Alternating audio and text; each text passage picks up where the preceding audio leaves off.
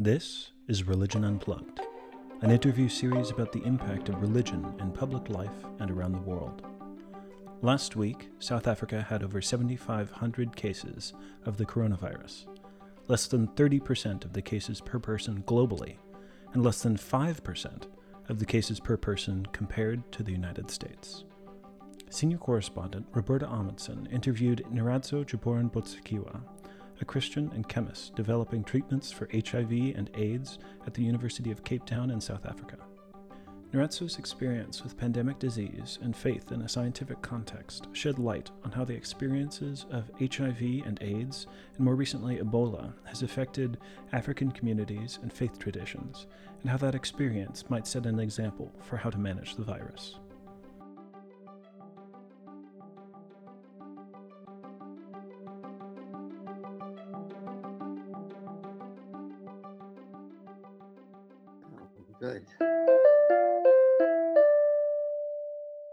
Nyari, Yes, I can hear you. How are you? I'm I'm well, thank you. How are you? I'm so well. So good to see you again. well, tell us a bit about your background because it's mm. it's pretty varied and deep and fascinating. So so mm. tell us about that. So immunology rather chose me, to be honest, I think, because I so I mean I grew up in a really well in a small home. I you know my parents had my sister and I. My father remarried and had other kids, but my grandfather was a headmaster. And he used to have these books, these science books that he would come home with. And I loved them. I mean, from the time I used to stay with them when my mom and my dad got divorced, I mean, I loved these books. I would pour myself into them and I loved science. So by the time I was eight years old, I had decided that I wanted to be a scientist. You know, I mean, it was clear. Yeah, no, I mean, it always was something that I was going to do, definitely. But I wasn't clear then, of course, on exactly what it is that I wanted to do in science. All I knew is I wanted to be a scientist. And I remember, though, I think I must have been about 10 or 11 years old when my sister had she had these boils that she kept that kept recurring.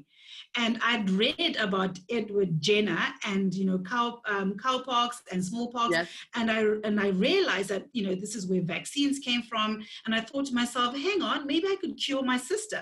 So Oh. i squeezed her boil took the pus put it in a pot. Well i put it in a little container first put it in a pot that had boiling water in it. I boiled the life out of it. Then after that took it in the freezer put it in the freezer and put it back in the pot boiled it again. And i think about five times. And then i say to her come here let me put it back in you on you. So i put it back onto her boil.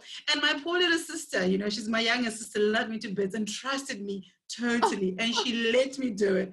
And i think you know that's that's sort of maybe where my love for me immunology started. I mean i didn't know then that's what i was doing but you know so i, I was always fascinated by how things work and how we can make them better you know?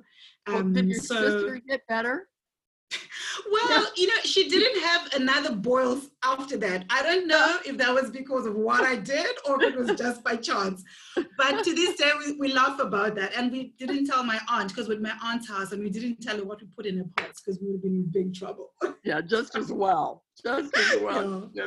Yeah. Yeah, no, definitely. So, so I've always, I've always been fascinated by science and what it can do to help human problems. So that's my big thing. I love what science can offer in the sense that how it can improve people's lives. And so health sciences were always my choice because I've seen what the impact of disease can be in people's lives.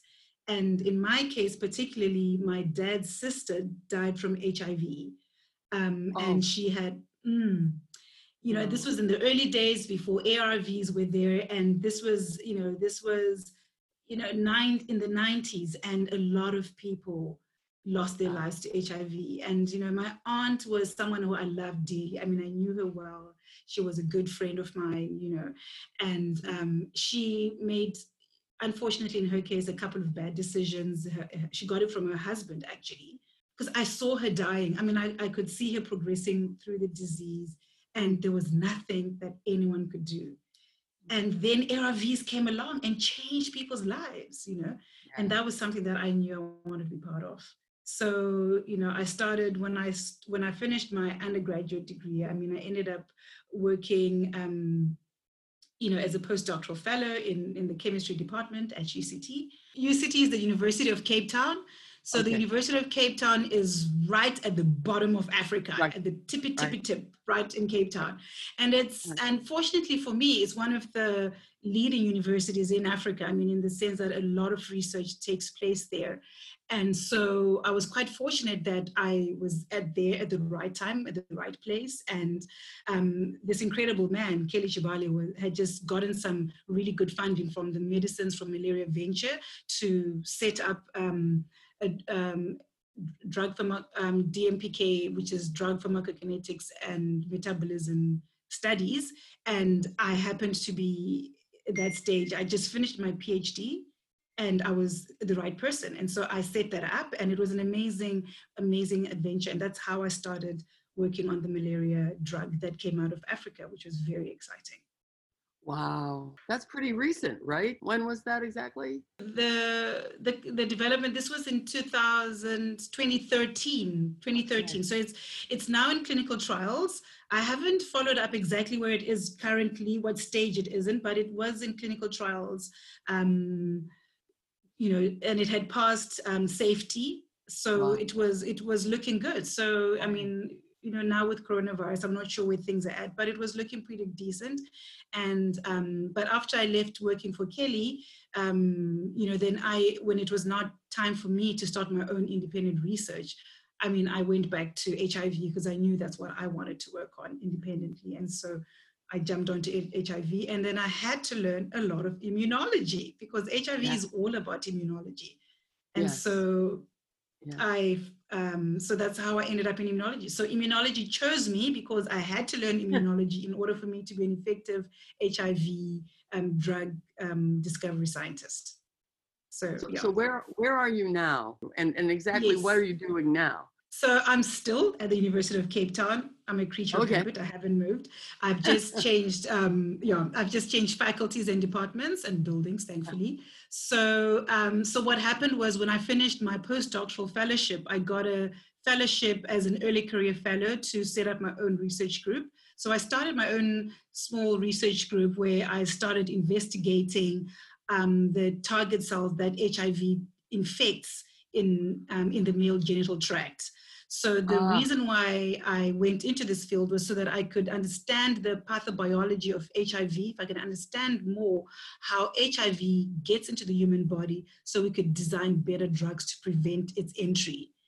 Hmm. And in my case, I decided to work on males because, I mean, a lot of work is being done, in, you know, on females, you know, looking at HIV transmission in the female genital tract. And my focus has been on the male genital tract. And the reason for that for me has really been that, you know, we understand women definitely bear the burden of the disease, but it is men in most cases who still transfer it. I mean, in the case of men who have sex with men, I mean, it's also other men, but for women, really, most women get infected um, from an infected partner. And we know from some sexual network data that it's, you know, one man that's infected can infect up to four women. So if we can uh-huh. stop men from being infected, then maybe we could also protect women also, you know. So so that's sort of been my field. So that's what I've been looking at. So I've been looking at how to prevent ways um, of HIV acquisition in the male genital tract using small molecules, which is drugs. Yeah. Wow. So you're okay. So so you're still in Cape Town and you're at the university. You, your yes. research group is at the University of Cape Town. Are you a medical no. doctor? No. No, I'm a PhD. I'm a PhD. Yes. In in what exactly? In immunology? no, so that's what the funny story is. My PhD is actually in chemical engineering. Well, um, I know. Yeah. I know. It's so it's very you know. I mean, so my background has been quite you know quite diverse. But um, when I was studying my you know for my PhD, really, I've always looked at making biologically active compounds that can be used as drugs. So I've always had a drug discovery focus, you know. Um, so when I was doing my PhD, it was really focused on drug discovery using natural mechanisms. And then, so the natural progression was when I now moved on into drug discovery with Kelly Chibale. And then when I started my own research group, I've still been focusing on drug discovery, but in very different departments and faculties. Yeah. Wow. Wow. Well, I want to get to HIV, Ebola, and the coronavirus actually. Mm. But first, I'd like to know you are a Christian, I believe, and I and I'd like to know what what role your faith has had in this journey that you've been on to discover drugs that will help people with pretty serious illnesses. Mm. So, you know, to be honest, my faith has really been very central in all of this. And the reason for this is that I firmly believe that there are solutions that are out there. I believe that there are these diseases that are there that are not there because that is what the Lord wanted for us. So I am a Christian, as you said. So my belief is that, you know, sicknesses and disease are not what God initially intended when He created, you know, the world and human beings. And so I also believe that there, there are solutions, and I believe that God wants us to have these solutions. So it's Mm. really my belief in the fact that there are solutions that has given me the impetus to actually go out and find solutions. So because I know they're out there, so my curiosity is like, what are they? What really uh, is it that is there that I believe the Lord would want us to know? And so my faith really has driven me to ask those questions because I believe there are solutions. You know, you don't ask questions that you don't think there are answers to. Right, right. Well, you said that you're both working and being the homeschool teacher. So it sounds like, is that a, an effect of coronavirus? Um, how, what is the effect of coronavirus in, in South Africa? South Africa has been it's been very interesting. We've we you know because South Africa is a third world country. I mean it's interesting because we have some you know first world privileges, but you know because the you know if coronavirus was left unchecked, the the effect would have been devastating on our population. We have a lot of people who do not have access to health. We have a lot of people who do not have um, you know so even if even if they do get sick we don't have like you know the number of ventilators we have for example is just very little so south africa really took a very cautious approach so we went into total lockdown like shutdown everything stopped you know our government decided to effect social distancing which was i think now about 30 days ago so the first um, complete lockdown was for 21 days, which then got extended for 14 days. So as a result of that, schools were closed, businesses were closed, and everyone has been at home shut down. So it's been it's been very very interesting. Wow. How widespread has the d- disease become? Hmm, so funny enough, you know, as I'm, I'm sure as you might know, Africa currently hasn't had as Yeah. many cases. Yeah. Yeah, no. So we've been very fortunate in that regard, you know, that we haven't had a lot of cases and even um, our mortality rate has been very low. I mean, there are various reasons to that. You know, our population is younger, so you know, uh, susceptible to uh, people who, are, who have the the mo- comorbidities are the ones who really suffer the most Mm. from it. So and and and also with age, the older you know, the older people get, the more um, fatal the diseases. And so because we have a young population, and also to be honest, I think because we're in our summer, you know, we're now getting into our winter, so it's not our flu season, you know, and even the spread of the virus, I think environmentally, you know, we we're having amazing great weather, you know. So I don't know if that's it, but I think it's a combination of various things, you know. So we really have been quite fortunate in the sense that it hasn't been as bad, like our numbers have been really, really decent. But you know, you can never be too careful when Right. it comes to people's lives. And so that's why South Africa and a lot of African countries have taken that route because we're very familiar with infectious diseases in Africa. Right. Right. we know Right. what viruses can do to people.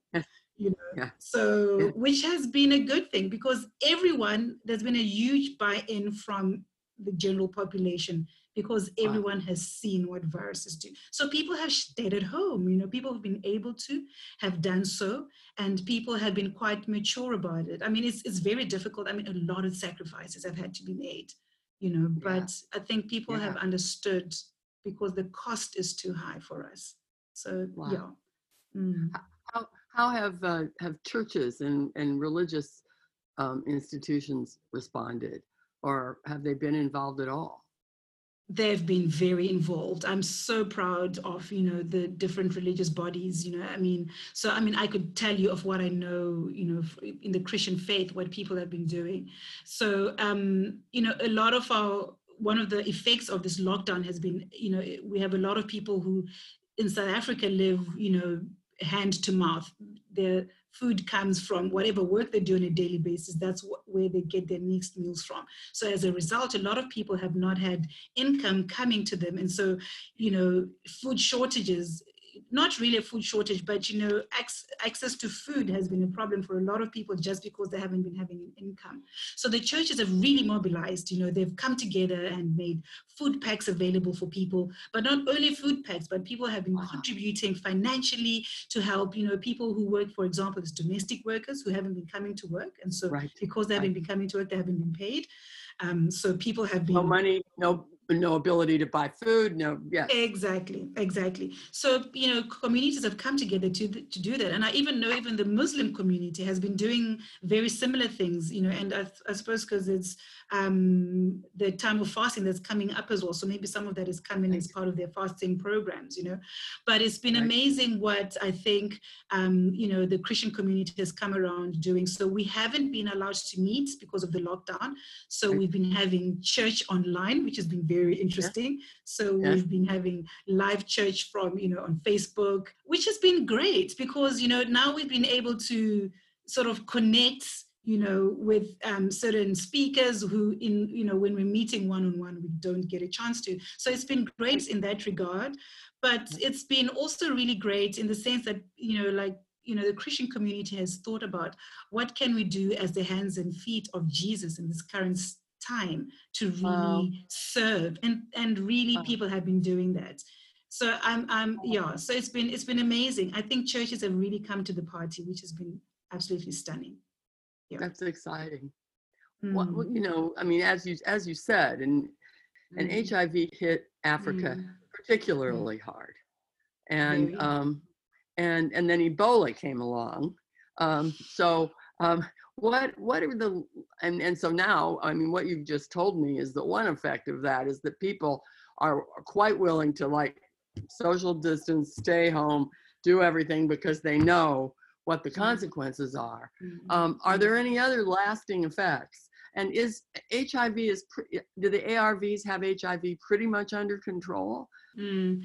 So, you know, when um, the coronavirus started, when people started talking about it, you know, you know, like places like Nigeria, for example, very early on, early on in the year, whenever you st- whenever you were in any public space or walking into, like, for example, people were walking into banks, they had to wash their hands in front of the bank. There wasn't hand sanitizer. There was a person standing there with a jug of water and a bar of soap everyone who was entering banks would have to wash their hands with soap and water.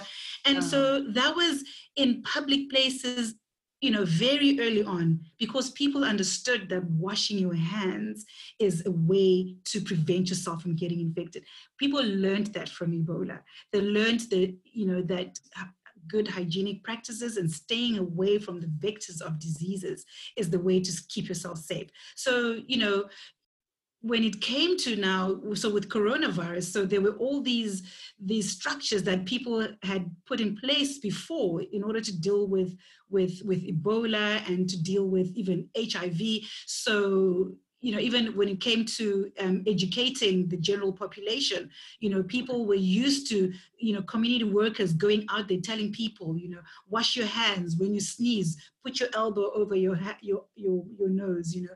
So you know those messages have been able to be sent through because of the networks and the infrastructure that was put to educate people in hiv and to educate people in ebola. So those things have actually helped i think Mhm. Do you think that's part of why the virus hasn't had such a profound effect in Africa? Or is it just, could it's, as be- you said, it's not your winter, it's, Yeah. Hmm. It could be a factor, you know. I mean, it, I I think it's definitely. Um, I- I think it has helped. it has definitely helped that people are more aware of you know making sure that the things that carry the disease don't come in contact with you the, because of that knowledge that was there before, it was much easier to bring in this extra knowledge to say this is what you must do, you know. So I think it has helped. It definitely has helped, but it's one factor amongst so many because yeah, there, there are many many things that that really have come into play, to be honest, and um, and also I mean we're also much later into the um, pandemic as the other um, countries in the world anyway. So you know, I mean, I don't know what the future holds, but our numbers could increase. But, you know, we're just praying and trusting God that, you know, right. things will remain as they are currently. Is HIV AIDS still a, a, a major problem? I mean, you're working on that. So, um, what, what, what is the status of that now in Africa? And yeah, so unfortunately, Roberta, HIV still kills a lot of people. I mean, more people oh. are still dying from HIV currently. Um, it is rather unfortunate. It is better. Definitely, ARVs have changed the, the, the game significantly in the sense that a lot of people now who have access to ARVs are living all, you know, normal lives. They can live full, long lives. Some of them are even having children, you know, um, and some of them are growing to be old women and old men, you know, even if they've contracted mm. HIV in utero, which is amazing. So it really has helped, but it still is a huge disease for us. A lot of people are still affected by it. So, for example, we have, like now, we have a lot of children who have been born to HIV positive moms. So, fortunately, because of ARVs, they are not infected, but we still see that their mortality is higher than children who are born to mothers who are not on ARVs who don't have HIV. So, yes, they don't have HIV. Yes, they are okay, but their health outcomes are still poorer for example, than children who are born to mothers without it. So it still is impacting a lot of our children and a lot of our women, you know, in, in some of our communities have, have high rates um, of HIV. So um, for the first time recently, I, you know, we've just found out that now the rate of increase in our adolescent girls, for example, has finally started coming down. It was Oh. Uh, which was still increasing, but this is the first time that we're seeing those rates coming down now, which is very encouraging. But we've also starting to see it cropping up in other, you know, um, vulnerable communities. So, I mean, HIV is still very real. So, so what you're working on now is is um, the is exactly how HIV gets into the male genital tracts. That's um, correct. Yeah, and what what keeps you well I, I think you've answered this already it was my last question but what keeps you going i think i think you've answered that but maybe you'd like to say a little more about that so i have um, a very close relative of mine who was born with hiv and when i think about her um, and how you know had had she been born a couple of years before she would not be alive right now so every time wow. I see her, I see what the wow. impact of science is on, on a person who I know had she just been born at a different time or if she did not have access to those drugs she would not be there and so that's what keeps me going that you know science really can impact people's lives in meaningful ways you know yeah. and as long as it does that we should endeavor in it. We should ask those questions. We should understand the mechanisms. We should find out those things that can change people's lives because it really can. It has the power to do that. The only thing I think that I could maybe add to is that um, it's absolutely incredible what happens when people believe in other people. I mean, I am where I am today because someone believed in me as a girl child being able to be a scientist and wow. at various stages, there were different people who came into my life and cheered me on, encouraged me, and told me I could do it. And that really had such an impact on me. I mean, it was my grandfather who brought me those books, and he said to me, Of course, Nyaradzo, you can be a scientist. He was, he was a headmaster, a... yes. He started off a teacher, and he then at this stage he was a headmaster.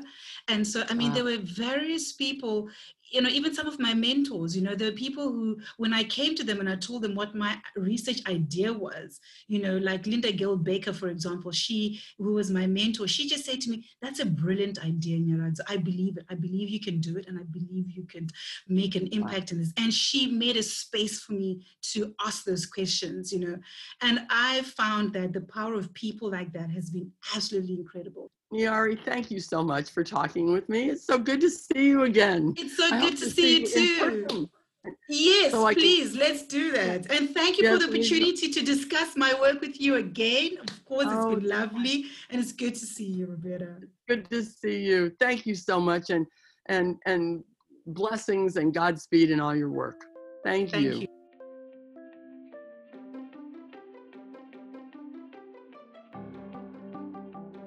This episode of the Religion Unplugged podcast was hosted by Roberta Ahmanson, edited and produced by Peter Freeby. Special thanks to Religion Unplugged managing editor Megan Clark. The Religion Unplugged podcast is a production of religionunplugged.com and is a part of the Media Project, a nonprofit dedicated to equipping journalists to cover religion. The Religion Unplugged podcast is a production of religionunplugged.com and is part of the Media Project, a nonprofit dedicated to equipping journalists to cover religion. To read our award winning global religion news coverage or to find out more about Religion Unplugged or the Media Project, visit religionunplugged.com or follow us on Twitter at ReligionMag.